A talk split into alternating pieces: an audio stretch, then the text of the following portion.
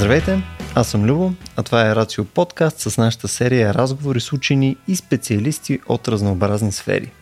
С тях се опитваме да влезем в дълбочина за теми от физичния свят с основен фокус върху наука и технологии и тяхното място в нашата информационна диета. Ако за първи път попадате на наш епизод, имайте предвид, че ние от Рацио имаме доста широки интереси, от еволюция, през изкуствен интелект до космос и биомеханика. Опитваме се вече през последните 11 години да говорим за тези доста други теми в нашите подкасти, в а, видеа и разбира се събитията ни, тъй като смятаме, че това са и от ключовите разговори, които трябва да се водят в едно здравословно общество. Днешният ни епизод е част от нашия тематичен месец. А, той е тематичен месец на космонавтиката, космоса и прочее, месец април. А, в него ще има удоволствието да обсъждаме темата за дейностите ни в космоса и в частност New Space срещу Old Space. Какво представлява това, а, тъй като това е доста актуална тема предвид новата космическа надпревара и серията различни, може би, конфликтни интереси в рамките на нея, които са замесени. А, мой събеседник за навигиране на цялата тема ще е Виктор Данчев. Той е така още известен като моят жокер в света на физиката от вече серия години. Виктор е физик и технически директор в Endurosat. Endurosat е българска компания за разработка на сателитни платформи и услуги – Endurosat също така са и наш партньор за целият ни месец април и се радвам, че имаме възможността да си партнираме с истинска космическа компания от България. Нещо, което, ако трябва да съм честен, не мислех, че някога ще кажа, започвайки Рацио преди 11 години. Звучеше като пекалено много голям sci-fi. А, така че, приятно слушане! Добре, Викторе, как си в този безбожно ранен час? В смисъл, не безбожно ранен час, 10 сутринта е обаче е неделя, което го прави безбожно. Добре, благодаря за поканата. Харесва С... ли колко casual и awkward започва цялото това нещо?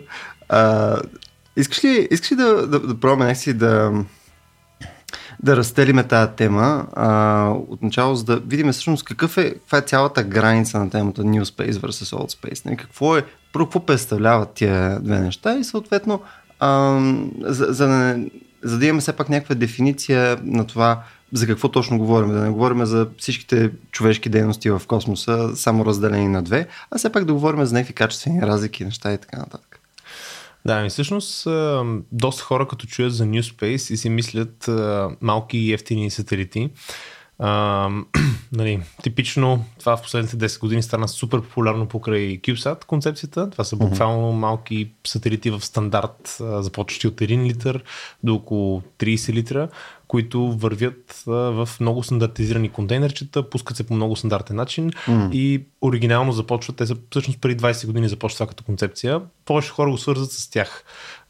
Но това не са единствените New Space uh, сателити. Всъщност има много, много различни типове мисии uh, и различни, дори до много стотици килограмови сателити, mm-hmm. до около 200, 300, 500 килограмови сателити, които също Хареса могат ми, да са New Space. Хареса ми, че малките сателити са на литри, докато големите са на килограми. На килограми, да.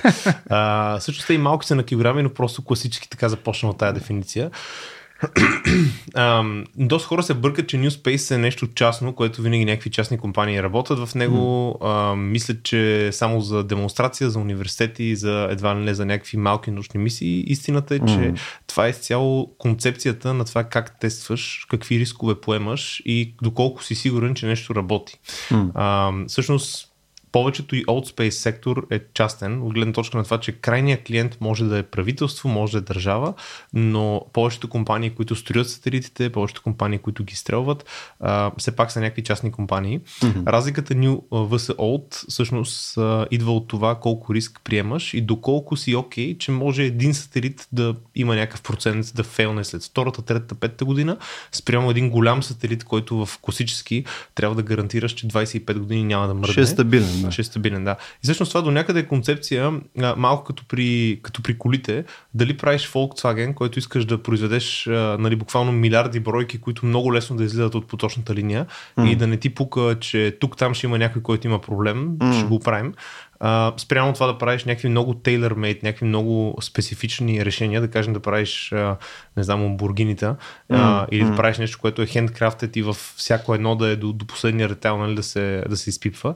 Та всъщност до някъде това е концепцията, че вместо да правиш едното, правиш другото и залагаш на бройките и на констелацията, на идеята, че ще направиш много от тези сателити, че дори да не работят толкова добре, колкото най-най-големите и най-скъпите, а, все пак ще дадат много добър сервис, в който дори да загубиш някаква бройка, винаги можеш да я възстановиш mm. много бързо. Тоест, до голяма степен тук казваме, че разликата на, на първо време в New Space срещу Old Space по-скоро е подхода.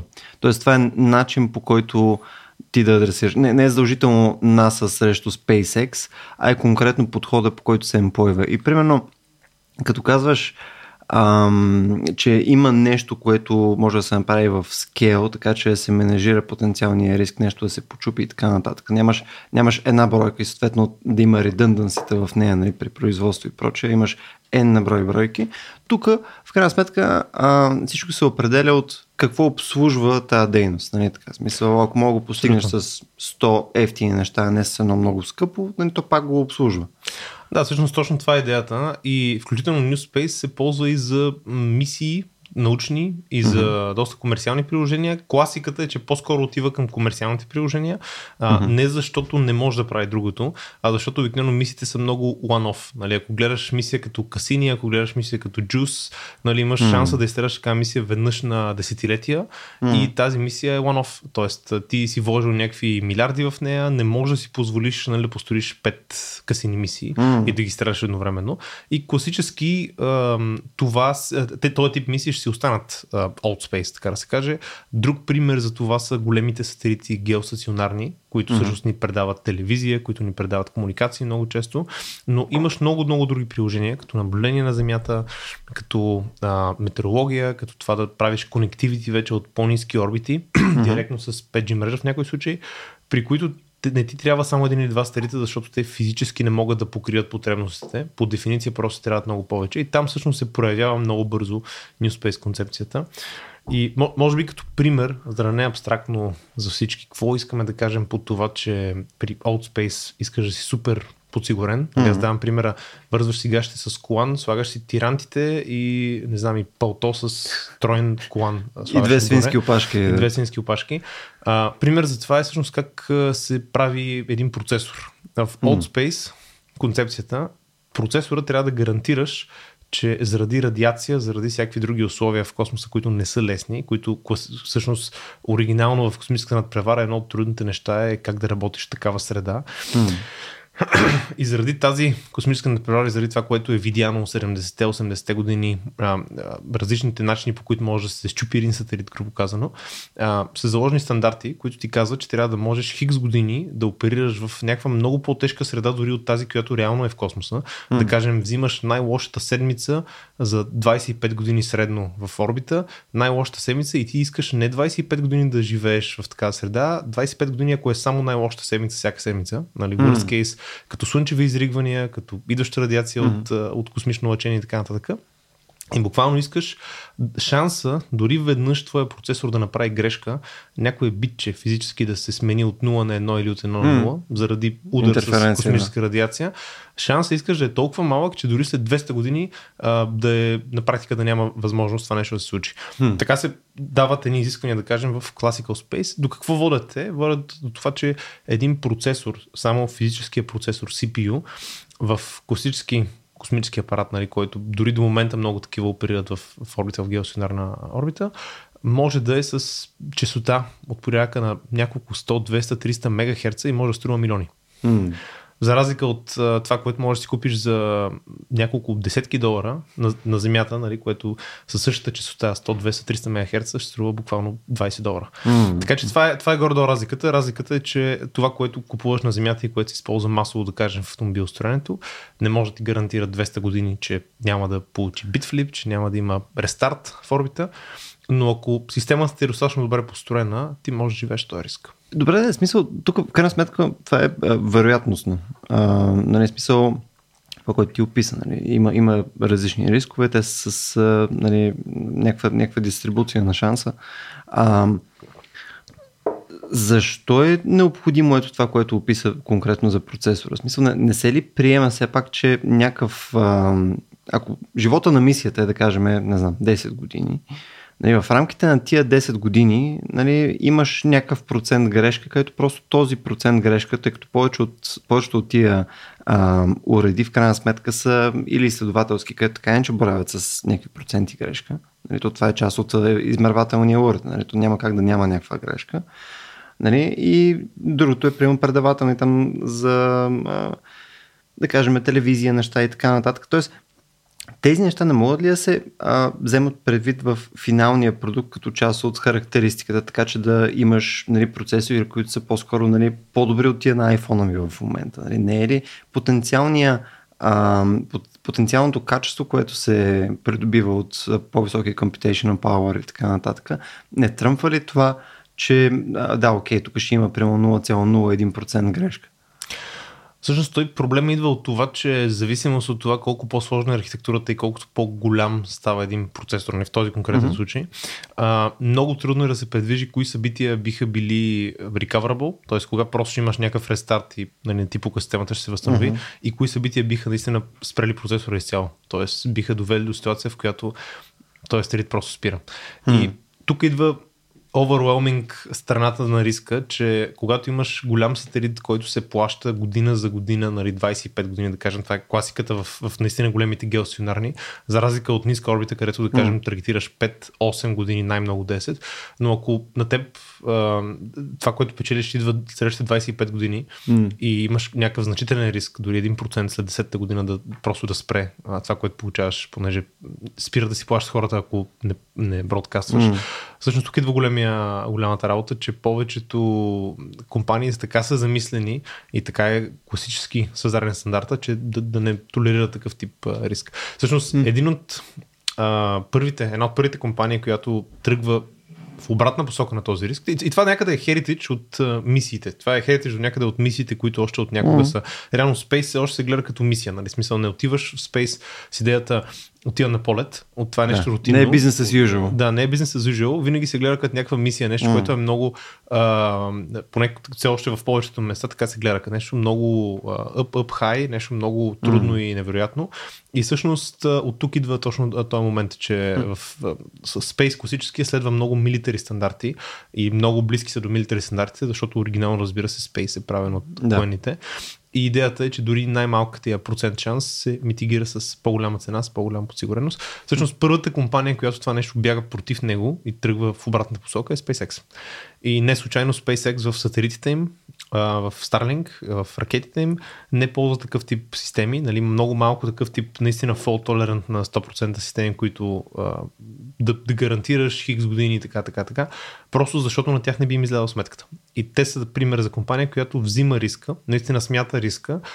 те до ден днешен в Starlink работят с операционната а, концепция, че мисля, че около 10% се падаше от стрите им просто шефелната, хм. преди да са си фулфилнали изобщо основната мисия. Тоест, те отначало работят с математиката. Аз ако трябва да стирам 10 000 стрелите, ще стирам 11 000, защото знам, че хиляда от тях ще са мъртви. Дори начинът по който изстрелват първо много по-низко, така че да може да изгорят в атмосферата, ако нещо фелне. Всичко това е част от просто от логиката им. И това е много добър пример, нали, как оперира SpaceX прямо някоя класическа констелация а, голяма, а, като повечето геостационарни сателитни констелации. Mm. Това е много добър пример. Нали, времето за, за респин на дизайна, времето от, от един дизайн до следващия в Classical Space от порядъка mm. на 20 на години, 10-20 години, а, подготовката за нова мисия, докато при SpaceX може всяка година да имаш нова итерация на Starlink, mm. казано. това, това са наистина основните неща, но а, разликата всъщност идва много бързо се вижда, като погледнеш нали, успеха на SpaceX в този тип mm. начинания и в, в това как оперират изобщо и колко капацитет могат да, да дадат на подобен тип услуга. Преди да влезем между да. покрай е, итерацията, защото има... А, аз поне си представям, че като говорим за нещата, за които можеш да използваш тия подходи, а, на мен все пак ми звучи, че има някакво разграничение за нещата, за които едното може да се ползва и другото може да се ползва сега.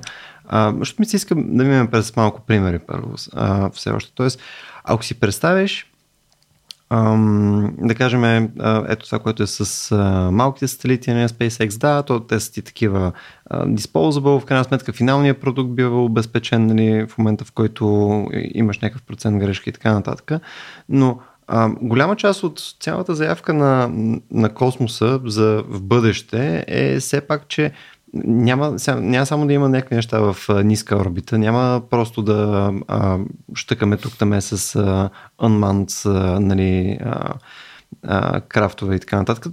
По някое време ние ще можем през едната и през другата методология, поне аз така го разбирам, нали, в крайна сметка да стигнем до Марс, да правиме неща, нали, да, да ходим да копаем астероиди, нали, да се случва лютеница. И в този момент нали, този риск, който тия, а, економически може да се поеме, нали, а почва да става, нали, ти ако си в ракетата, където има 10% шанс да, да не се получи магията, някакси да почваш да си такъв, хм, нали, това е супер. Нали, тоест, а тези неща, а, в такъв случай, значи ли, че някои неща си остават old space forever или а, има аргумент, по който може да се раздели менажирането на риска през едната и другата технология в рамките на една мисия? Със сигурност ще, ще, аз поне очаквам, че Human Spaceflight, когато се намеси нещо с човешки живот, винаги ще е с много по-високи изисквания. Mm. Това дали ще си остане Old Old Space или не, вече е друга тема.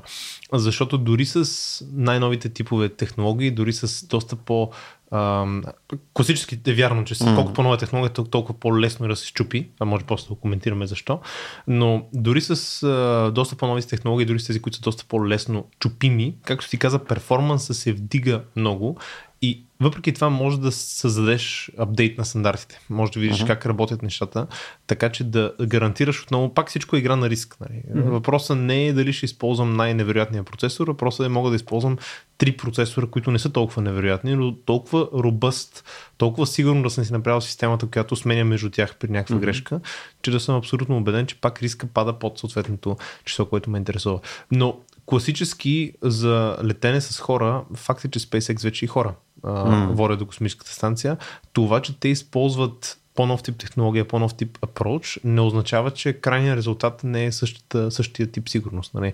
Mm. Примера с Starlink с процентите, нали, за които може да си позволиш нещо да фелне, е един. Това е инфраструктурен проблем, mm-hmm. но когато работиш с хора е съвсем друго нещо. Той на Земята е същото. В смисъл, ако, ако фейл, ако гледаш Starlink като uh, кули за mm-hmm. GSM, да кажем uh, 5G кули, буквално, mm-hmm. uh, там може да имаш доста по-различен стандарт, нали, колко често може да ти фелне кулата, спрямо стандарта, колко често може да ти фелне спирачките на колата, нали, mm. примерно. Така че нещата са абсолютно сходни. А, разликата е, че всеки различен вид вече manned spice flight, нали, с хора, unmanned и така нататък, ще си има съответните нива на прак на, на сигурност. Той подозирам, че все пак и зависи, нали, като давахме примера с ам, нещо, което трябва да е здраво 25 години и да предоставя нали, някакво ниво на качество, нали, там до голяма степен също и говориме за процент грешка за предоставяне на някакво някаква услуга. Докато, примерно, ако говорим за... Коригираме, между по някое време, ако почвам да говоря глупости, защото нали, тук хората ще кажат, не то откачи. А, нали, ако говорим за хора, които изпращаме в космоса, и те потенциално а, а, времето, за което ще бъдат в рамките на това нещо, не говорим за 25 години, поне не и за някакъв период нали, в близкото бъдеще.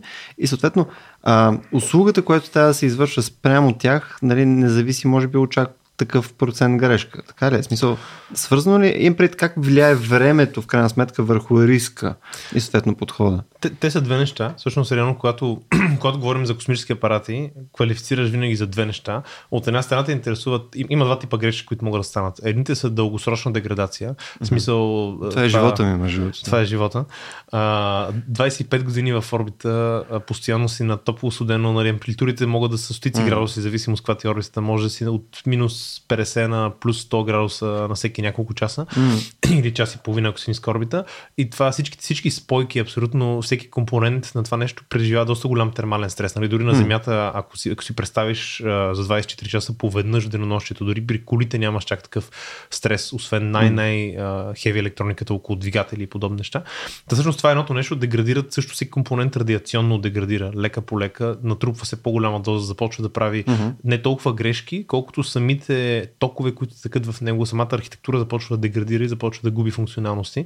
Това е едното нещо, което зависи от времето. И наистина, ако имаш кратка мисия, нещата, които можеш да използваш са доста повече, защото повечето off-the-shelf компоненти, поне няколко години, 2-3-5 години, сравнително лесно могат да оцелят в орбита. Ако искаш да отиваш извън това, вече става трудно.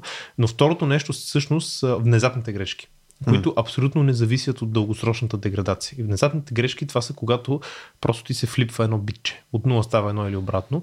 И mm. там всъщност технологията ни на Земята затова е, а, става все по-малка. Самите транзистори, всеки чип чувате, че от микрометри вече сме на нанометри, вече сме на прояка на един нанометър, вече сме на размер, който е почти колкото атом. Всъщност атома е около една десета нанометра е дължината. Не знаех, че сме на един нанометър, между помня, помня разни презентации от Intel при, да знам, примерно 10 години, където си говорихме за 18 нанометра, как ще стигнем там до 10 нанометра и така нататък. Вече сме почти около 1 нанометр и всъщност в момента дори теоретичната физика, това, което предсказва, че е най-малко, което може да направи, вече сме на ръба му. Нали? Смисъл, говорим вече с транзистори за... Ами не е Planck scale, още, но е single atom scale. В смисъл, буквално а. на ниво сме, на което single atom scale говорим. И както се сещаш, едно е ако транзисторът ти е голям 1000 атома, друго е ако ти е голям един атом, нали? Mm. Същата частица, която те удря от космоса, в един случай ти повлиява много по-трудно, защото имаш много по-голяма маса. Нали? Това е буквално като да, да държа нулите и единиците в чашки вода и в един случай да ползвам такива големи чаши, в другия случай да ползвам много малки проветки и ако mm. плосна с едно топче по масата, нали, в един случай най-много да изплискам една чашка, в другия случай мога да изплискам половината проветки и да ги щупа mm. даже. Mm. И всъщност колкото по-мощни стават процесорите, колкото по-добре работят за нас на Земята, mm-hmm. толкова по-лесно се влияят от радиация. И всъщност тук идва голямото предизвикателство на на, по-модерната технология и как се предпазваме от нея. И класически а, това е причината да са много скъпи и много маломощни а, класическите космически процесори понеже mm. те работят с технология от преди 20, от преди 30 години, mm. нали, можеш да си представиш а, нещо, което е строено преди 20-30 години, като концепция е правена обикновено преди 40, можеш да си представиш защо ни се струва супер фани. Mm. Аз в, в практиката ми, нали, а, в, в, в средната компания, в която работя, съм имал случаи, Endurus, в които... Endurus, да. Имал съм случаи, в които по-класически спейс плеери ни питат за нашите радиа, нали? по-класически разбира и компании, които са на по 50 години, нали? Mm-hmm. много сателити са изстрелвали, големи компании. Има случаи, в които са ни питали за стандарти, които са с тейп рекордър. Нали, ни питат дали нашето радио поддържа да чете от тейп рекордър и аз нали, в такъв момент нали, просто гледам очудено и се чудя, бе, хора, сериозно ли? И се оказа, че такова нещо все още лети. Защото просто тейп рекордера, като такава технология, макар че говорим за някакъв диск, който е няколко мегабайта и който е огромен, да. нали, смисъл в момента една SD карта ти държи не знам си колко да, гигабайти. Да. А, но факт е, че за тях е някакъв провен технология, който знае, че работи добре. Тук, между другото, само ще прекъсна, да, да, което после ми напомня на... Един приятел се занимава с, с, с storage и с cloud computing и така нататък. И се оказва, че има някакво не несъществено количество данни, които в момента се баряват в клауда и, и съответно са такива по-студени данни, нали? смисъл архивни данни и така нататък, които са на тейп. Hmm. Мисля, в момента е, си такъв, нали, това е, всъщност ние живеем в един такъв стимпънк свят, без да знаем Ами да, и, и тук идва момента наистина какво те интересува, понеже една SD карта, каквото и да я правиш, тя има един наброй mm. цикли писане, четене, има един наброй време, едно наброй време, mm. след което каквото и да запишеш нея, след около 15 години, мисля, че беше средното, то вече не може да се прочете смисъл. Буквално се до такава степен е деградирала информацията в нея, че край. А, докато някои от тия тейп рекордери може и си години да ги държиш и просто са установили хората, че им е много по-сигурна и са избрали тази технология. Минусът какъв е? Перформанс. Смисъл, буквално имат хиляди пъти по-лош перформанс mm. и тук идва точно този трейд-оф. Смисъл, ти yeah. искаш ли да си сигурен, че 20 и няколко години, каквото запишеш, няма шанс нали, да, да има проблеми с него или искаш да имаш хиляда пъти повече да записваш, но пък след 10 година може да има проблеми. Просто в един mm. случай може да се окаже, че всъщност сменяйки сателитите на 10 години, може да ти е по-економически изгодно и пак да дадеш същия сервис, но с хиляда пъти повече storage mm. или другия. Нали? Това, това реално е trade-off, а new от Space.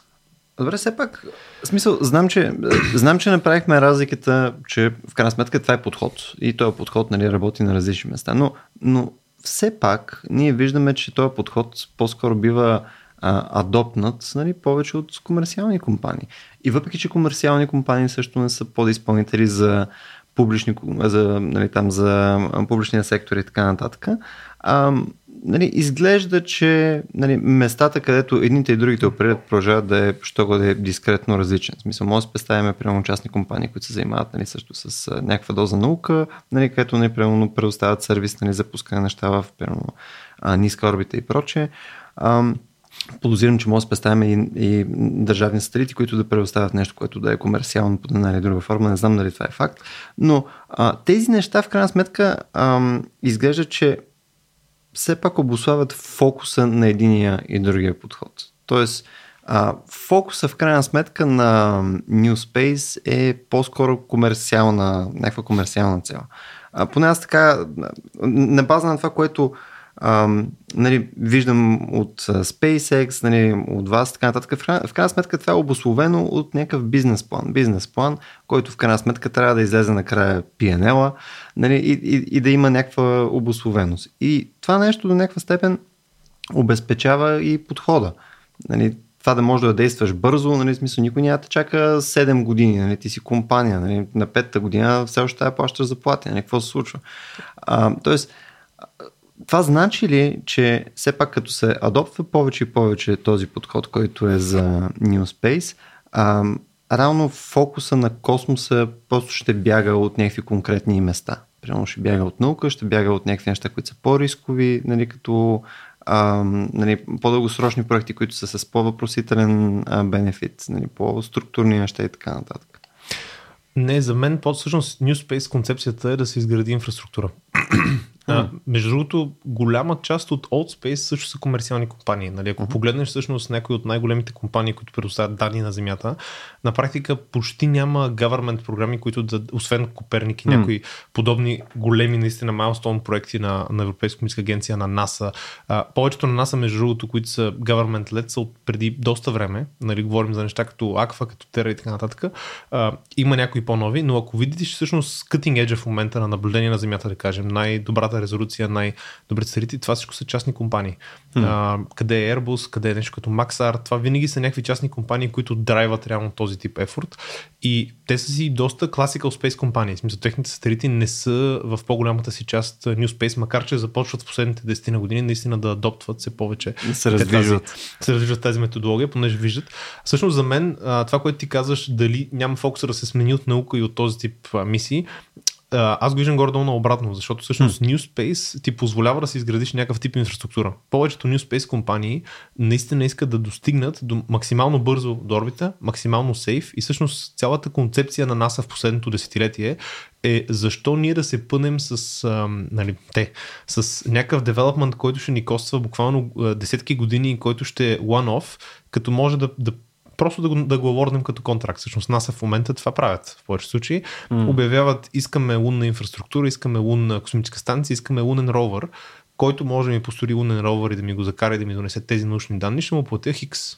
Mm-hmm. А, състезават се няколко компании, най-добрите от тях получават такива договори, опитват да видят коя ще се справи най-добре и продължават нас с тях. Тоест, цялата концепция на New Space от моя гледна точка и това, което всъщност и в Endurosat се опитваме да направим, е Infrastructure Enabling. Mm. А, и много от компаниите ще, точно това, което каза, а, всъщност печелят от това, и също и правителствата, защото времето да стигнеш до орбита е много по-низко, цената да стигнеш до орбита е много по-ниска, ако имаш инфраструктура. И съответно можеш да си позволиш да правиш малко по-болд неща. може да си позволиш да правиш по-големи станции, по-големи бройки сателити и какво ли още не. Като пример, а, всъщност нашата първа комерциална мисия, която седахме преди вече една година, а, която наричаме ShareSat с няколко различни полезни товара на борда, hmm. а, всеки за различен клиент, е една от компаниите... А колко са големи тия товари? Тези, в нашия случай самия сателит е около 12 кг, колкото раница. В, в този случай имахме два товара на първата комерциална мисия, cool. като а, един от тези товари беше камера, а, която резолюцията на изображенията е сравнима с на Коперник. Нали, Коперник е програма за съвсем по-голяма сега. В нашия случай не мога да, изобщо не мога да претендирам, че качеството на тези изображения накрая е същите като на Коперник, mm.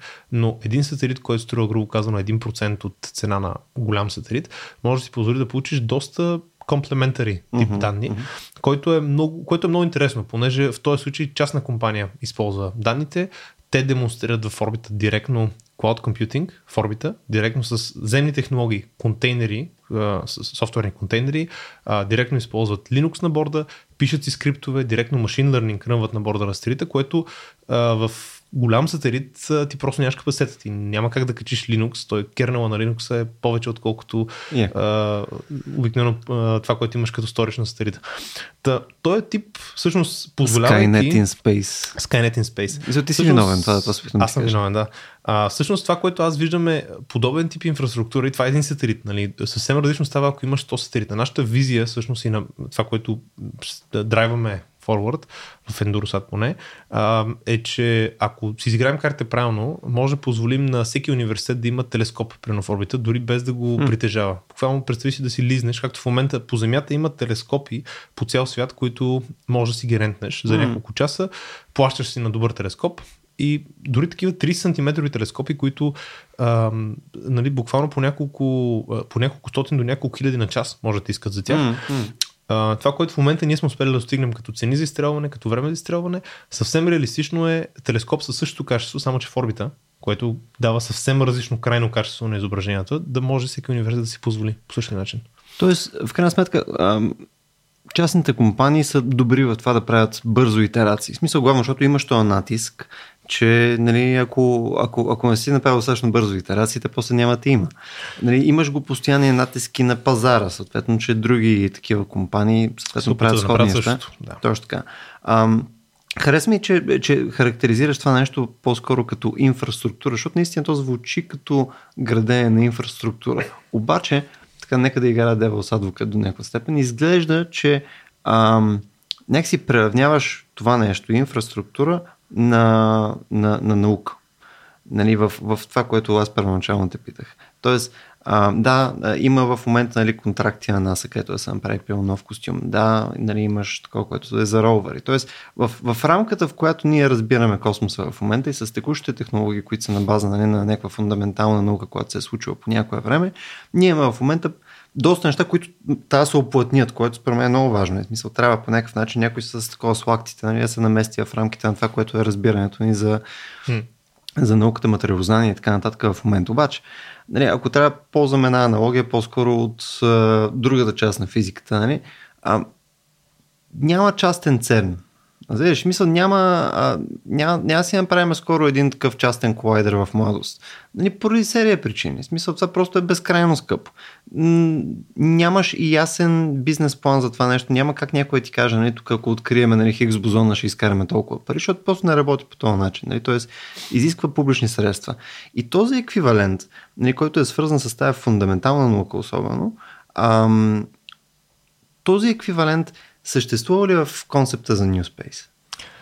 Да, всъщност никой не смята, че ще изчезнат този тип програми и че няма да трябва този тип финансиране. Mm-hmm. Разликата е, че докато преди 20-30-50 години, когато искаш да изследваш нещо, НАСА трябва да направи пропозала, трябва да построи всички бекграунд технологии hmm. и чак тогава нали, да отиде напред, за да си направи мисията.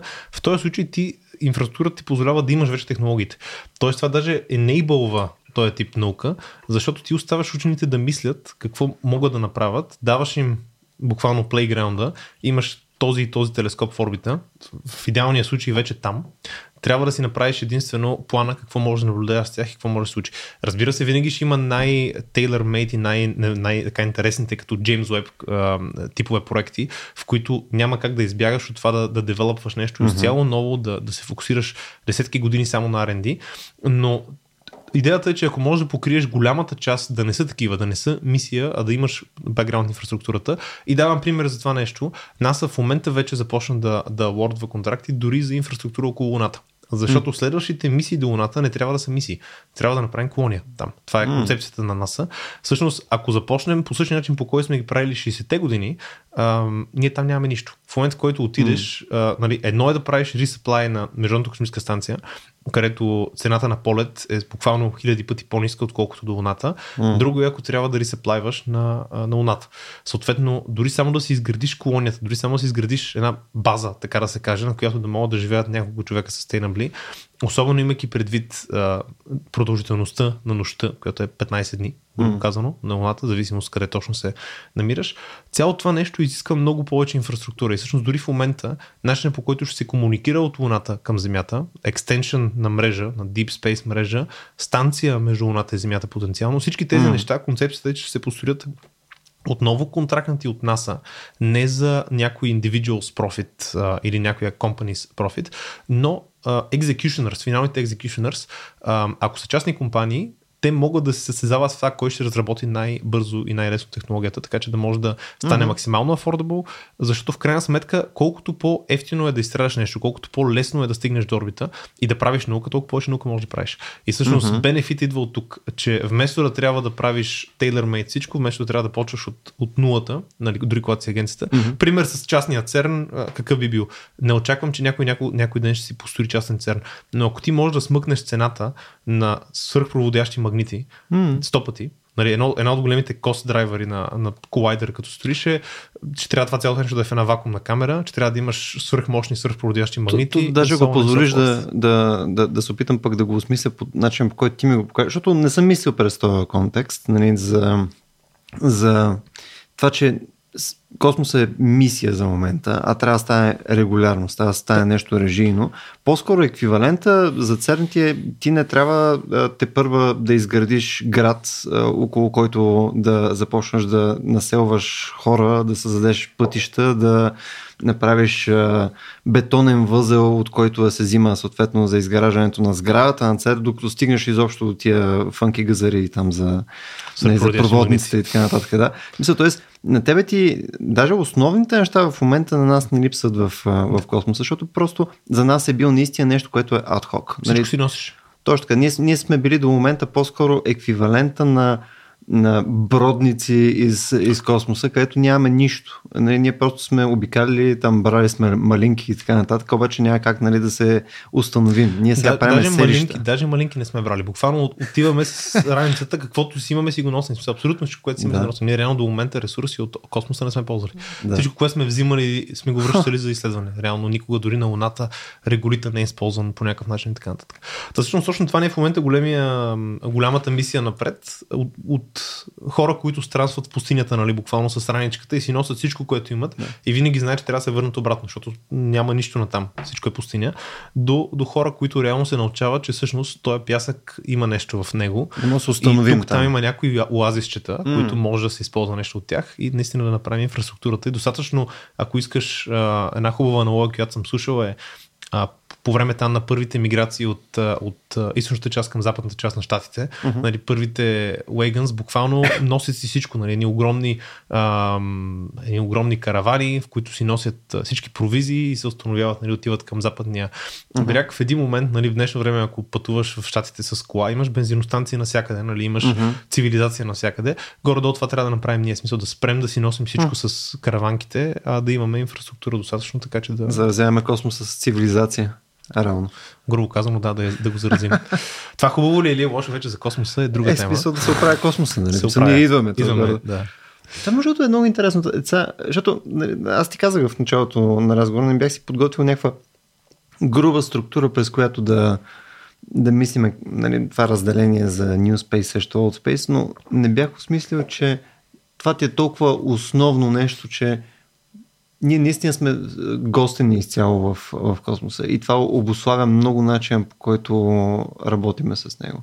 И ние ако успеем да го опитомим така, че да е нещо регулярно, така че нали, да е полет по-скоро, защото никой не мисли в момента за, за самолетния полет като някаква ситуация. Нали? Да. по-различно от автобуса, ама колко път е по-различно? В смисъл, по някое време качва се там на Ryanair и си в не, там whatever, в uh, Германия. Нали, някакси станало е много по-режийно станало е нещо всеки дневно. Има хора, които всеки ден пътуват почти или всеки, всяка седмица, да кажем, самолет. Докато Space е още нещо вау. Смисъл, това е нещо, което е наистина мисия. И всъщност споретите е много готина аналогия, понеже ако, ако се замислиш, Артър Кларк още 60-те години, когато mm. пише 2001 космическа одисея, а, ако си спомняш, всъщност до Луната полета е комерциален смисъл изцяло. Pan American а, компанията го, mm. нали, по същия по който би си букнал полет до, да mm. знам, до щатите и ще те прехвърлят през някое летище в Мюнхен а, или Франкфурт. Същата идея е, беше неговата, нали, примерно букваш си полет до mm. Луната, минаваш през някой спейспорт, нали, където се прикачваш и това е. А, той, той, той, така представя 2000 А няма ли директни полети, бе? Най-мраза за прекачване. Е, сега, ли от да България си... надали ще има скоро, но... Можеш ли представиш, нали, примерно фащаш нали, някакъв полет за, за Луната, има някаква междинна станция и съответно ти губят багажа на междинната станция. Не, нали, това ще, това ще смисъл няма да е окей. Okay. Затова трябва инфраструктура на Луната. Точно така. Добре, а, тук искам само да се върнем към и малко по-класическите, те не съм сигурен, че са класически, но по-скоро са някакси най-поп нещата, които ние си представяме за комерциализация на космоса. И да видим кои от тия неща всъщност са изобщо някой говори за тях, защото имам чувство, че ам, не, когато говорим комерциализация на космоса, говорим за много различни неща. Това, което ти тук що ми каза, нали, за използване на телескопи нали, като сервис в Едипос, нали, правене на някакви констелейшни около Земята и прочее. То тип неща а, са доста по-различни от разговора за а, копаене на ресурси в космоса, а, производство в космоса на да. неща, а, добив на енергия в космоса, докато тия три неща, принципно, бяха много по в, в новините. А те неща ли са в момента? Мислите, са ли нещо, което някой активно прави? Да. Мога да кажа, че имаме и по трите неща имаме клиент, който ползва наши системи, за да поне да покаже начално възможност да прави тия неща. а вече, нали, кога cool. ще станат commercially viable, това е другата тема. Сега, очевидно, почваме от това, което ни е най-лесно. Нали, няма, в, при всички тия случаи low hanging fruit е ниска околоземна орбита, приложения директно за Земята, нали, наблюдения и те не са, не са все още утилизирани. Нали, mm-hmm. 5G от орбита, това, което Starlink се опита да направи с Broadband connectivity от орбита, тези неща все още се правят. Видяли сме, че са mm-hmm. възможни, за тях сме сигурни, че са много възможни. Доколко са commercially beneficial, вече има някои компании, които да кажем, че имат добър профитабилити от тях, но има още много да се, да, да се тъпче по тях, докато стигнат mm-hmm. такава инфраструктура, каквато е да кажем интернета на Земята днес mm-hmm. или електрозахранването по цялата планета днес. А, докато другите неща, които спомена, като майнинг на астероиди, като това наистина да имаш а, в а, дори комършал частни полети до Луната mm-hmm. и каквото и да било, инфраструктура около Луната, това е нещо, което е много по-трудно и като ресурси, и като време, и а, до някаква степен се още мачурва този тип технология. Тя и другата се още мачурва. Ние реално не сме mm-hmm. в... А, космическия сектор е много, много а, така буен сектор в момента. Много бързо расте, просто защото виждаш, че на хората, които го следят, виждат, че може би на всяка година се появяват буквално стотици нови компании. Някаква златна треска в момента. В момента има много голяма златна треска. Истината е, че нали, очевидно няма как всички, всички те да са едновременно най-невероятните компании в света. Има mm. доста консолидация напоследък. Смисъл, започва Както Ричард да Брансън разбра. Както той разбра. Започват да се а, нали, да намаляват определени сектори, където вече се видя кое работи и кое е добро и започна вече mm. да намаляват там броя компании, докато стигнат само няколко основни плеера. И според мен просто все още сме в много по-ранната фаза на този тип приложения, но всички те са възможни и в някакъв момент ам, това, това, това е много интересно, защото човек не се замисля, нали, като говорим за миниране на астероиди, като говорим за въобще за използване на ресурси от орбита, за произвеждане в орбита, повече хора винаги е нещо много alien и много странно, mm-hmm. докато не се замислят всъщност колко смислено може да бъде. Аз това е нещо, което наскоро а, сега да си правя сам сметката, защото не бях, а, не бях, просто ми звучеше много странно. Mm-hmm. А, знаеш колко е цялото злато на Земята? Като, какво, като... като, като обем, горе-долу. Не мога да си представя даже. Не знам, подозирам, че е нещо безкрайно малко. Нали? Примерно нещо порядка на няколко десетки танкера, I guess. Ця, цялото злато, което е минирано в момента на Земята, не, не цялото като съдържание, но ага. цялото, което сме, ние сме извадили. Тоест това, което в момента е в пазеша някъде uh-huh. в хора, по цялата цивилизация, ако го направиш на купче, стената му ще е около 22 метра. Тоест буквално е колкото 22 на 22 на 22. Смисъл, това е цялото. Ако вземеш всички, абсолютно всички трезори, всяко, всяко кюче злато някъде, всяка монетка и ги забереш всичките в момента по света, които са известни, ги претопиш заедно, ще е буквално колкото Това ще е яка арт инсталация. Някакво, да, в смисъл някаква 10 етажна сграда. В смисъл няма, няма да е нещо огромно, нали? Да. А, става просто, че 20 и няколко метра страна. И като се замислиш, че в, знаем със сигурност, че в космоса има астероиди, които един от тях има повече от това.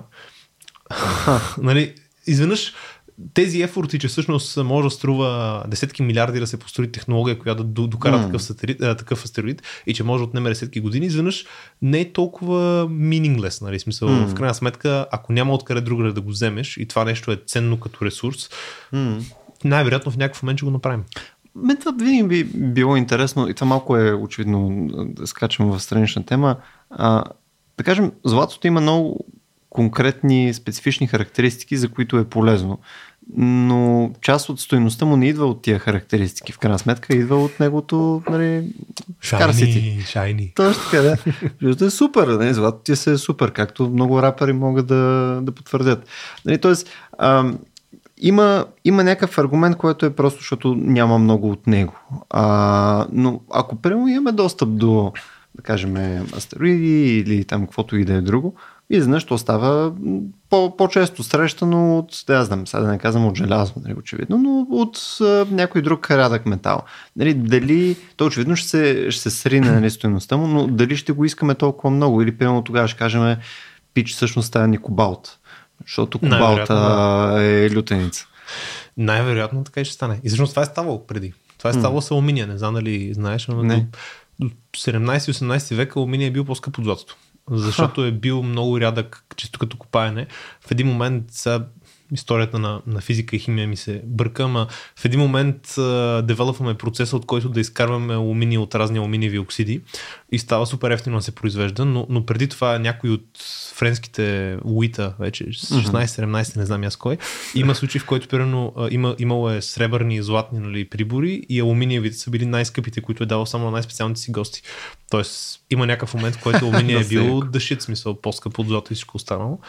В един момент намираме метод, през който да го изкарваме от разни алуминиеви оксиди. Оказва се, че е супер абандант заради това нещо и сме супер чил.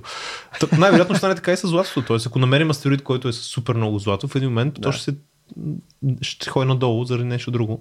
Но факта е, че това е това се е случвало в цивилизацията, ще се случи и в бъдеще, просто в един момент плейграунда, на който го търсим, няма да е ограничен от земята М. и от това къде копаем а на много по-голям мащаб. Искам да върна малко пак, защото мен много ме интересува а, ето това, то не е противопоставяне на това търкане между частното и публичното. А, и сега, ако дори през там различни договори и проче, държавните а, агенции, там НАСА или ЕКА, което не е точно държавно, обаче пак от държавно обединение и така нататък, и там Японската космическа агенция, проче, Роскосмос, нали всички те до момента все пак са имали ам, някакъв тип ам, покритие на доземното пространство нали, с техни апарати нали, за военни цели или там за научни цели и така нататък. И е било относително редко. Нека така да ти го кажа. Нали, смисъл нещата са били малко, нали, имало е напрежение, нали, очевидно там се правят мизерии, нали, Китай отива там, заявява си някакъв а, сателит, прави серия мизерии в доземното пространство и така нататък и е лютеница. Но а, пак е лютеница в, а, така да кажем, едро смляна. А изведнъж изглежда с това, което ти описваше, че сега, тук ще изстреляме ни 11 000 а, кюбсата, нали, ще, ще пуснем там медикви си там да наблюдават нещо си. Нали, почва да става относително по-финно смляно цялото нещо, което освен нали, проблем от гледна точка на нали, такива сблъсъци и прочее, нали, които може чисто физически проблем, на мен ми изглежда, че това потенциално състава и чисто държавни проблеми. Т.е. потенциалните търкания, които могат да се получат в едно място, което е малко, малко неясно на къде отиват нещата в космоса, поне от моя гледна точка. Не смисъл как, как работи там право, как се разделя нали, площи в кавички, нещо, то очевидно е нали, триизмерно пространство. Нали, из, изнъж изглежда, че вече не са тези, които са държавните, държавното присъствие през техни сателити не е преобладаващо и, и по-скоро тенденцията да е абсолютно не преобладаващо. А, как съответно това напрежение се изменажира? Смисъл, това пак ли менажира през, сфери на влияние на конкретните държави? Примерно, ам, ето Endurosat и стрелват някакви N на брой неща и така нататък. Ама Endurosat в крайна сметка е компания в Европа. Европа има нали, ЕКА или там каквото и да е някакво държавно тяло нали, и съответно това е в някакъв смисъл мисия на Европа в кавички. Нали, по същия начин, примерно SpaceX изстрелват нещо и тъй като SpaceX е щатска компания, в някакъв смисъл сферата на влияние е на щатите. В смисъл, има ли такова сдвояване на частното с държавното, така че да кажат, нали, ето, примерно, ако дойде утре а, нали, някакъв китайски сателит и каже, нали, не ни кефи е това, дето е на, на, на Endurosat, нали, е къде да дойдат, чакай сега тук, ще биеме шамар. А, да, до ден днешен, сега от една страна има... Дълъг въпрос беше, но... Дълъг въпрос е и отговора не е много кратък, но на максимално кратко опитвах се да го кажа. Аз между другото доста път съм си говорил с хора, които специализират Space Law, нали, космически закон. И това, което мен ме, винаги ме е втрещявало е, че на практика няма орган за контрол там. А, той е малко като International Law, нали, при който сега не съм изобщо човек с правен бекграунд, но от това, което аз виждам и разбирам, mm-hmm. а, имаш доста регулации, които са по-скоро на добра воля и нямаш реално орган, който да може супер. да ги наложи супер директно. А, сега, разбира се, накрая винаги опира до държави. За да отговоря на първата част от въпроса, винаги, когато изстрелваш каквото и да било, минаваш през държавата, която е, в която реално е компанията си. Тоест, ако Endurosat е собственик, минаваме през България винаги. Тоест, той е регистриран към България. Ако на каквото имаш горе като желязо, както обичам да му казвам, а, удари нещо друго, направи някакъв проблем, това винаги минава на държавно ниво. Тоест съответната държава търси от съответната компания нали, обясненията, обещетенията, каквото друго mm-hmm. трябва да се направи. Винаги се застрахова всичко в орбита. Има много различни типове застраховка нали, между космически обекти. А, за нашия клас сателити само това е важното, а, защото те при навлизане в атмосферата изгарят. Но за по-големи обекти, mm. ако една станция китайска навлезе и падне върху къщата ти в София, примерно, mm. това това почва да става много по-сложно. Имало е случаи, в които сателити на една държава са падали в друга държава. Имало е случаи, в които дори са водили до екологични бедствия. Има един случай, в който Руски съюз пада в Канада и понеже има хидразин, което е, а, не, не е съюз, мисля, че беше прогрес или някои от другите им безпилотните кораби, прогрес би трябвало да е, може и сатри да е било, anyway, но ползва хидразин, което е много токсично вещество и го разлива този хидразин и прави поразии. Екологично, нали? Има много такива случаи. До момента обаче в цялата история на Space няма Space дел. Тоест целият Space Law в момента е без дел. Mm-hmm. А, тоест се разбират извън. Тоест се разбират извън. Тоест някой извини на някои, държавите се разбират, казват, че ти платят това, да. тук ще искам някакви дипломатически да. трейдофс и така нататък. Но ситуацията става все по-сложна и като цяло две неща много важни. Първо, масово започва да се затягат рамките върху това колко време може да си в орбита и а, защото просто всеки сателит, който остава в края на живота си е голям liability. Защото имаш uh-huh. обект, който си лети там за тези, които ни слушат и не знаят, сателита не остава в орбита заради двигателите си. Ако е достатъчно високо изстрелян, орбиталната механика сама си го държи там. В смисъл, буквално Чичо Нютон с гравитацията му и центробежната му сила, които са в баланс, държи сателита там. Затова повечето сателити има регламент. до сега беше 25 години след края на мисията да се деорбитират mm-hmm. или да се изхвърлят на някаква орбита, която не се използва, така че да има много малък шанс да ударят нещо друго. Сега тези регулации се затягат. Да кажем, в щатите стана това нещо от 25 години, стана 5 години. Mm-hmm. Тоест 5 години след края на мисията трябва да деорбитираш и да ти е изцяло пасивиран да е умрял сателита, като включително регулации се затягат за това какво означава да пасивираш. Цялото гориво в него да е изкарано. Така че mm-hmm. да не може, ако те удари дори някакво микроастероидче, да, да не може да се зриви.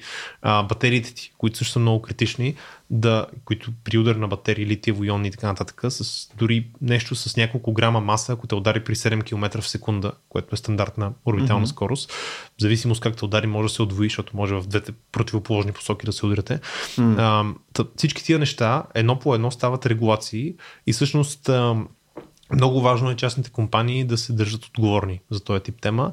А, мога да се похвалят, че ние всъщност с тази първа комерциална мисия спечелихме Gold Award на EPFL. Има всъщност mm. в момента EPFL е а, университет в а, а, Швейцария.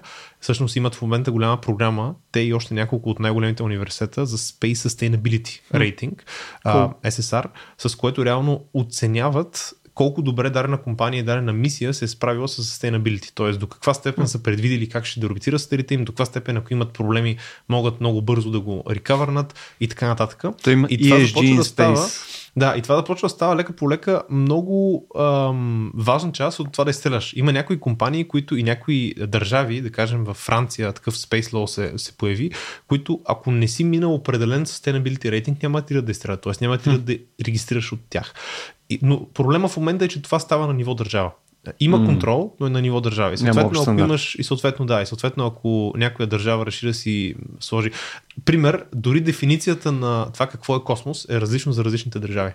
Има държави, при които космос се смята за между Карман лайн, нали, 100 км, грубо казано, нагоре до някаква стойност. Има държави, за които всичко над държавата в момента е тяхна собственост. Ага. Тоест и Луната, ако в момента мине на държавата, Да. реално е тяхна собственост. Космоса е наш. Космоса е наш, над Да. нашата си територия, каквото в момента закриваме в нищо, че се върти Земята. Да, Украина е различно, космос. но- Да. А, Та в крайна сметка, да. А, това, което е много важно е наистина регулаторно а, в световен мащаб да се направят правилните фреймворци. Лошото, което е риск, е, че повечето държави, които реално имат решенията и реално имат технологията, mm-hmm. не винаги играят добре в тая гледна точка. Пример, а, няколкото байдинг, нали, реално обвързващи а, а, договора, които има за, косми, за космическото право, Мгм. Почти не са подписани от играчите, които реално могат. Пример, има едно The Moon Treaty, което mm-hmm. твърди, че на Луната не може да завоюваш територия, нали, територията на Луната е обща, никой не може mm-hmm. да си забие и да каже това е моя територия, нещо подобно. И щатите И- Русия не са там. И реално щатите, Русия и Китай не са там. Нали? Смисъл, реално всички, които са го подписали, примерно 50-60 държави, те най-вероятно няма да ходят на Луната следващите 100 години. Това, това, е, това е лошото в момента. Нали? Като казвам, че няма налагащ орган, това искам да кажа. В смисъл, на теория може половината свят и повече от половината свят да е подписал нещо и да са съгласили, но в крайна сметка, ако тези, които, от които зависи, не си наложат вътрешно сами закони, а, doesn't really matter.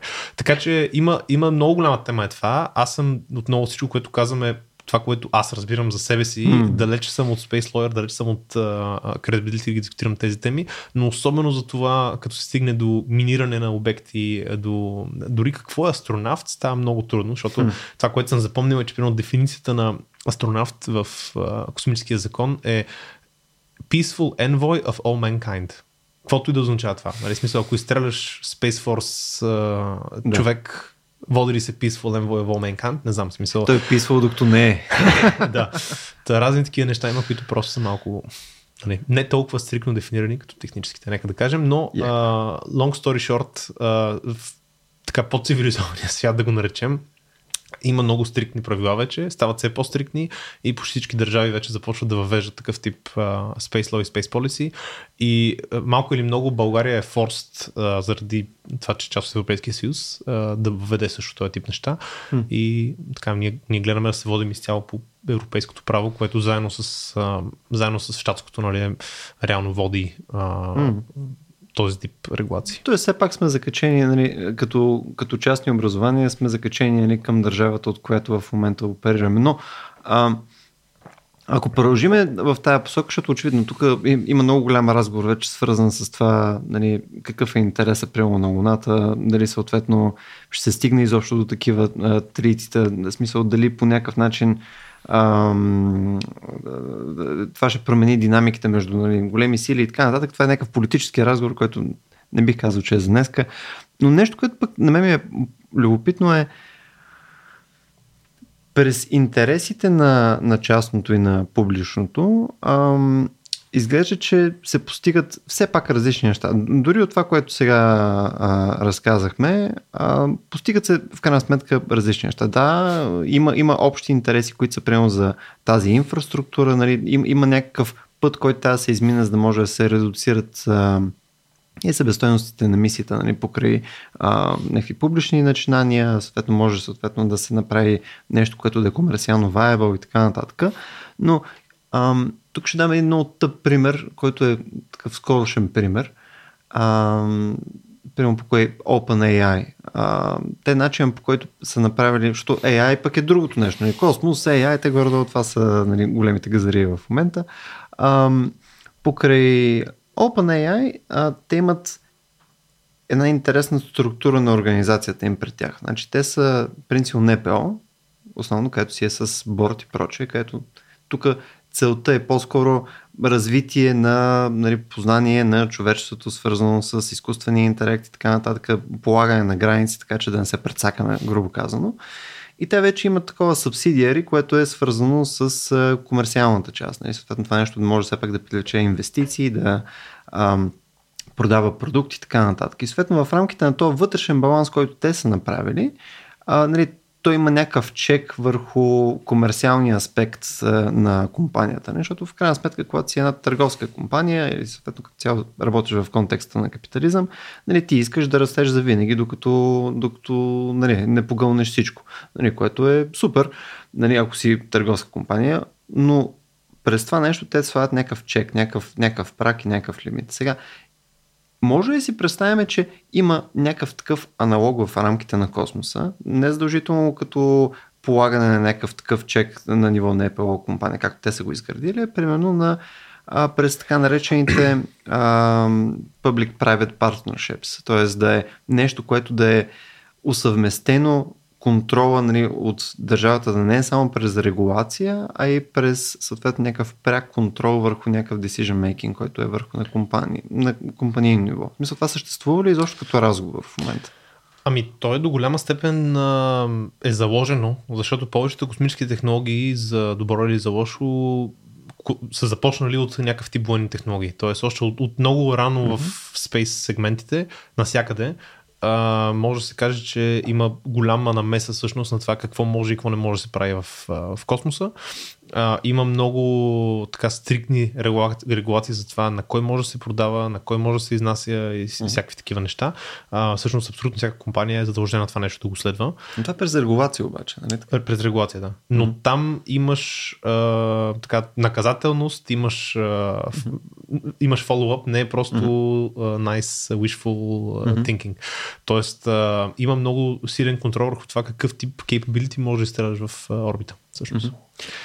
Тук виж, е, по-скоро мога ти обясня аз как си представям разликата между тия две неща. Mm-hmm. Защото регулацията, нали, то е, ако направиш нещо лошо, нали, тук ще, ще боли. Нали, съответно може да, нали, да имаш някаква санкция, нали, тук може да те вкараме в затвора, може да затворим и така нататък, но то е асоциирано с риск. Да. Нали, в крайна сметка те са две отделни тела, тези неща и съответно тук частното може да се опита по някакъв начин да го изнавигира цялото mm-hmm. това нещо. Не, смисъл, защото някои неща са въпрос на интерпретация, някои неща могат да отнемат време, така че да влязат в, в ефект. Особено когато говорим за а, такива доста иновативни технологии, които нали, регулация... още.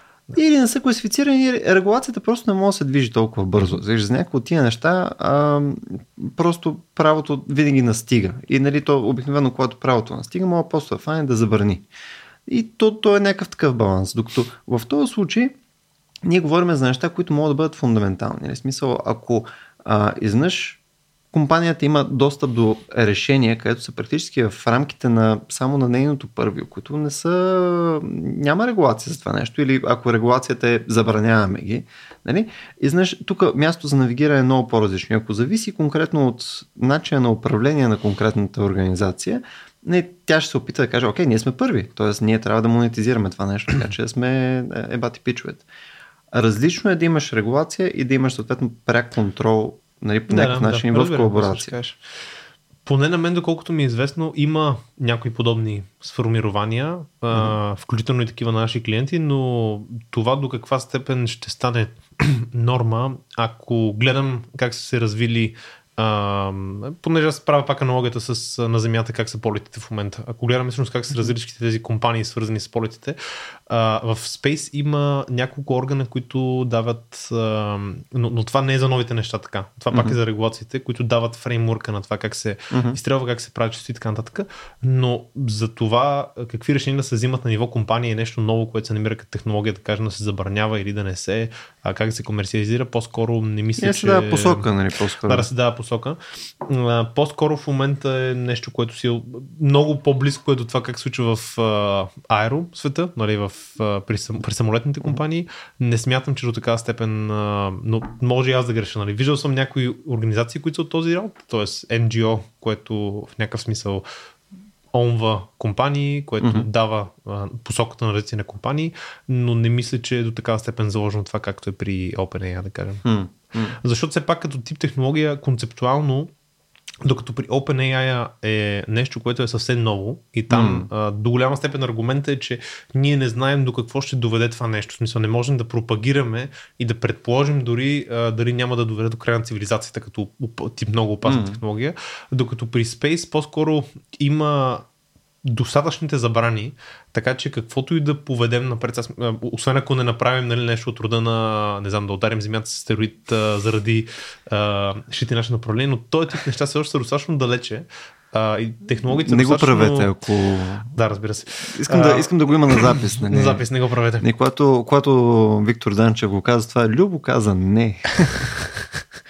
Та, мисълта ми е, че все пак в Space в близките 10, 20, дори 50 години, нещата, които се обмислят като възможност, дори с пълната инфраструктура, най-смелите ни мечти, не мисля, че има такъв парадайм шифт hmm. толкова голям, защото разликата голямата ще бъде да ни направят междупланетен вид, да ни позволят реално да имаме много по-добър аксес до ресурси, mm-hmm. не само намиране на и миниране на астероиди, а дори създаване на ресурси в орбита, създаване на различен тип добавена стойност и инфраструктура в орбита, но не мисля, че има такъв question mark нали, толкова голям за това. Може ли тази технология да промени изцяло човечеството, както е в случая на, на, на AI, да кажем?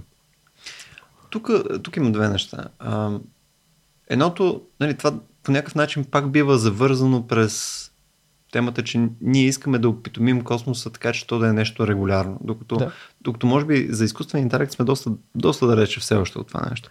И при космос все пак сме били там, правили сме някакви неща и има, има някаква идея нали, на къде отиват нещата. Тоест, в този смисъл сме го поопитомили и почваме да мислиме за него по-скоро като бизнес as usual.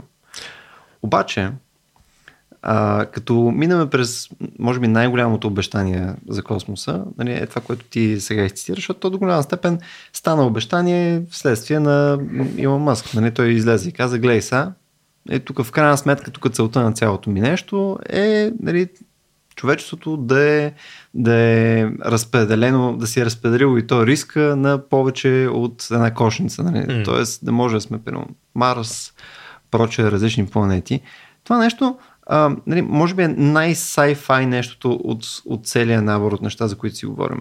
И прямо, може би с причина не, не го описахме конкретно това. Мисля, говорим си за временни бази, говорим се за инфраструктура, говорим се за някакви а, use case през които нали, е полезно да сме в космоса, но не си говорим за ние живеем на други планети, mm. в крайна сметка.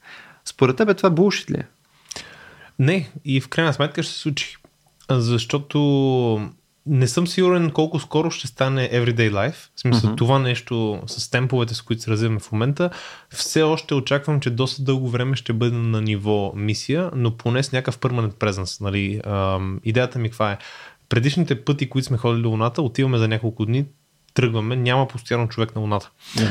А, това, което очаквам следващите... Weekends, да. да. това, което очаквам следващите десетилетия две, е всъщност да видим постоянно присъствие на Луната, като минимум, оттам лека по лека и на други тела. Hmm. До Марс е много по-голям геп, смисъл от Земята до Луната спрямо от Земята до Марс, като време за пътуване, като радиационна доза, като тип технология е много hmm. различно, така че не смятам, че Марс ще дойде веднага след Луната. Hmm.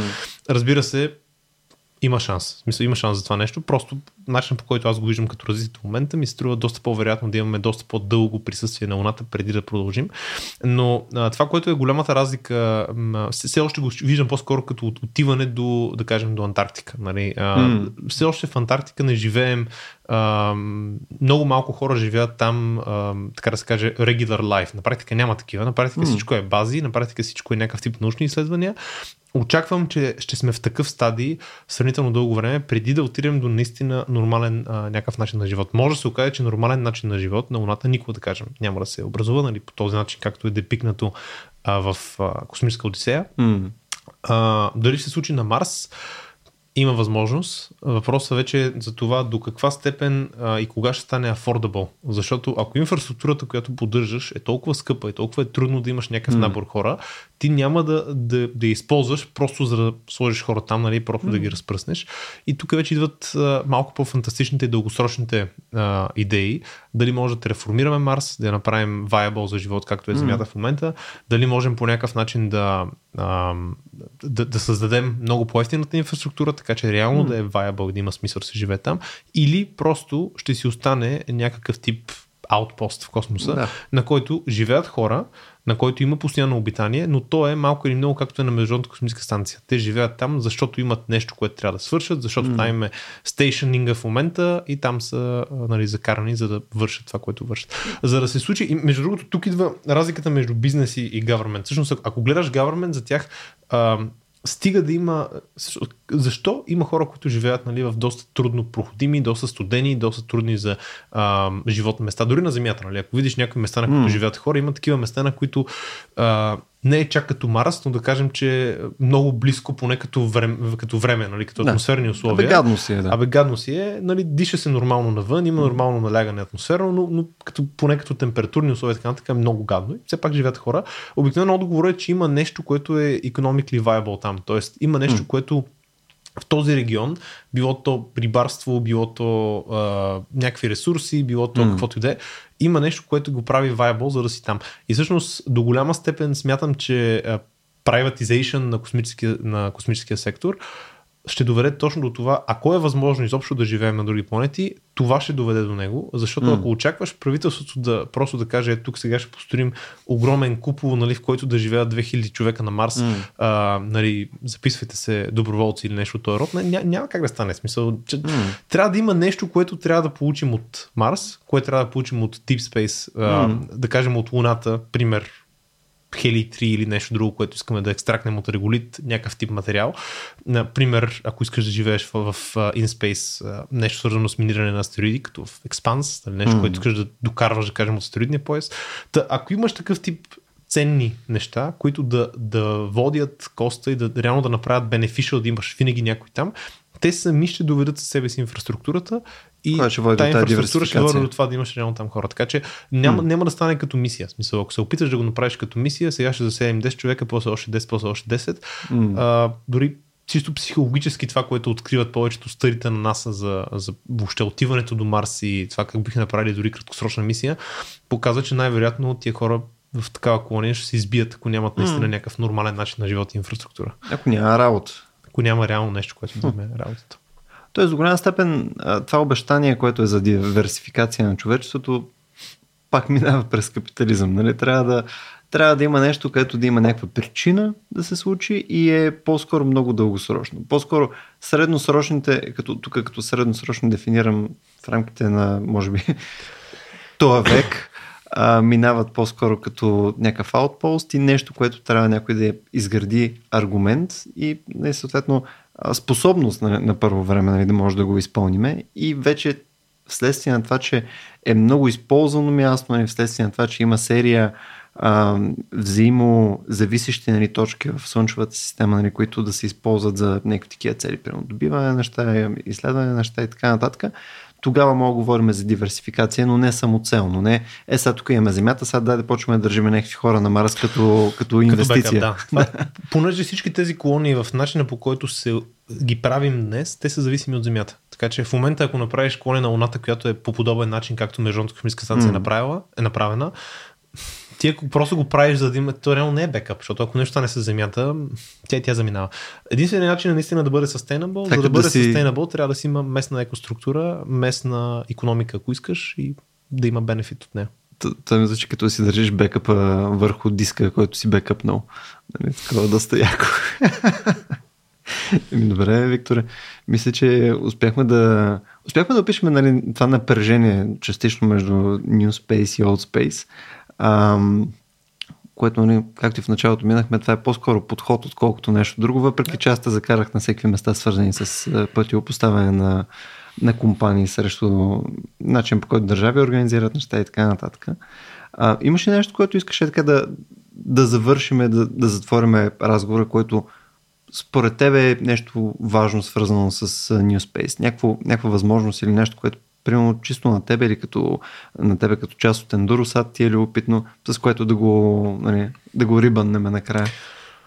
Аз бих дал, може би, един пример за, за мисия, да кажем, която на мен ми е абсолютно а, про това, което до, до преди малко коментирахме. Mm-hmm. А, повечето New Space мисии наистина са частни. И като говориш за Private Space Exploration, да кажем, а, повечето хора казват такова нещо няма и не може да има. Mm-hmm. И искам да може би само един пример за мисия, която всъщност, по която ние работим в момента и която за мен беше много интересно, че въобще възможно е в 21 век подобно нещо се направи.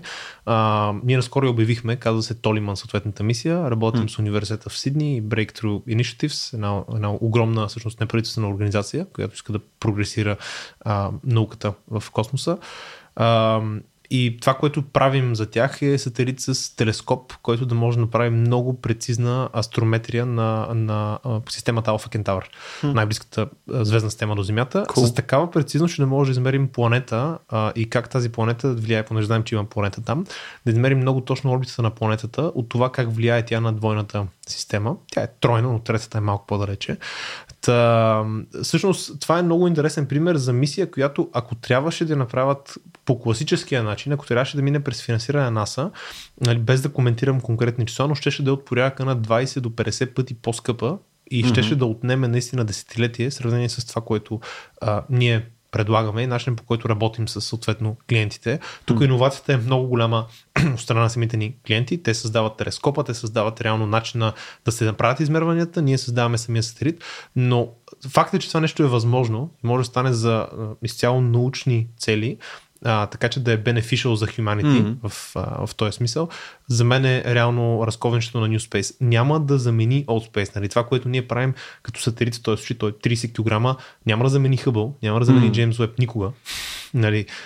за да направиш James Webb си трябва огледалото на James Webb, смисъл няма как да избягаш mm-hmm. това нещо. Но факт е, че можеш да комплементираш нещо такова понеже в този случай той сателит ще, гледа буквално месеци наред много конкретно тази мишена, ще гледа как се движат а, звездите, за да може много, много прецизно да хване а, орбита на планетата. Mm това Джеймс Веб може да го направи, но никой няма да позволи месеци наред да гледаш по една нали, мижитурна, не, не толкова интересна мишена а, в сравнение с него. Та, всъщност тук идва големия бенефит за мен, че може да диверсифицираш и вместо да имаш един огромен телескоп, който всички искат, но който се дава само за най-най-най-интересните cutting edge deep space неща, може да имаш буквално а, на, на значително много по ниски таймскейлове, много по-ниска цена, без да рискуваш всичко в едно, а, много по-голям а, спектър наука, който лека по лека да се, да се повишава. Всъщност. Мен, това ми звучи, ако ми позволиш един коментар, че ние в момента сме ам, явно стигнали някаква рамка на, нали, на технологичен прогрес, научното ни познание и способ да, да се възползваме нали, от тази комбинация, където дори и приемайки, че нали, няма да базираме нашите нови мисии на база на някаква много иновативна а, технология, а конкретно на база на тия технологии, подобряване на процеси и така нататък, ние в момента имаме много да уплътняваме, така че да изличаме ужасно много продуктивност и стойност, нали, включая и за наука, включая и за комерциални цели и така нататък. А, което нали, в момента всъщност драйва огромна част от този интерес към космоса. Тоест ние те първа а, установяваме, чакай бе, ние всъщност имаме много от инструментите, с които мога да постигнем доста. Да, точно така. Това е доста яко.